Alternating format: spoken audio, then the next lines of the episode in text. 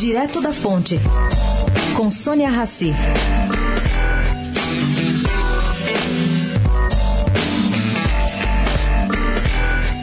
Enquanto o governo Temer postergou o prazo do seu refis da vez, o refis desse ano, a Prefeitura aqui de São Paulo somou até ontem, quando encerrou o seu para adesões, nada menos que 4,7 bilhões de reais. São 4,7 bilhões de reais pedidos de programas de parcelamento incentivado, todos formalizados. Esse número é um recorde, segundo Caio Mengali, secretário da Fazenda do município. Bom, mas pelo que se apurou, o montante é mais ou menos o equivalente à receita mensal da prefeitura.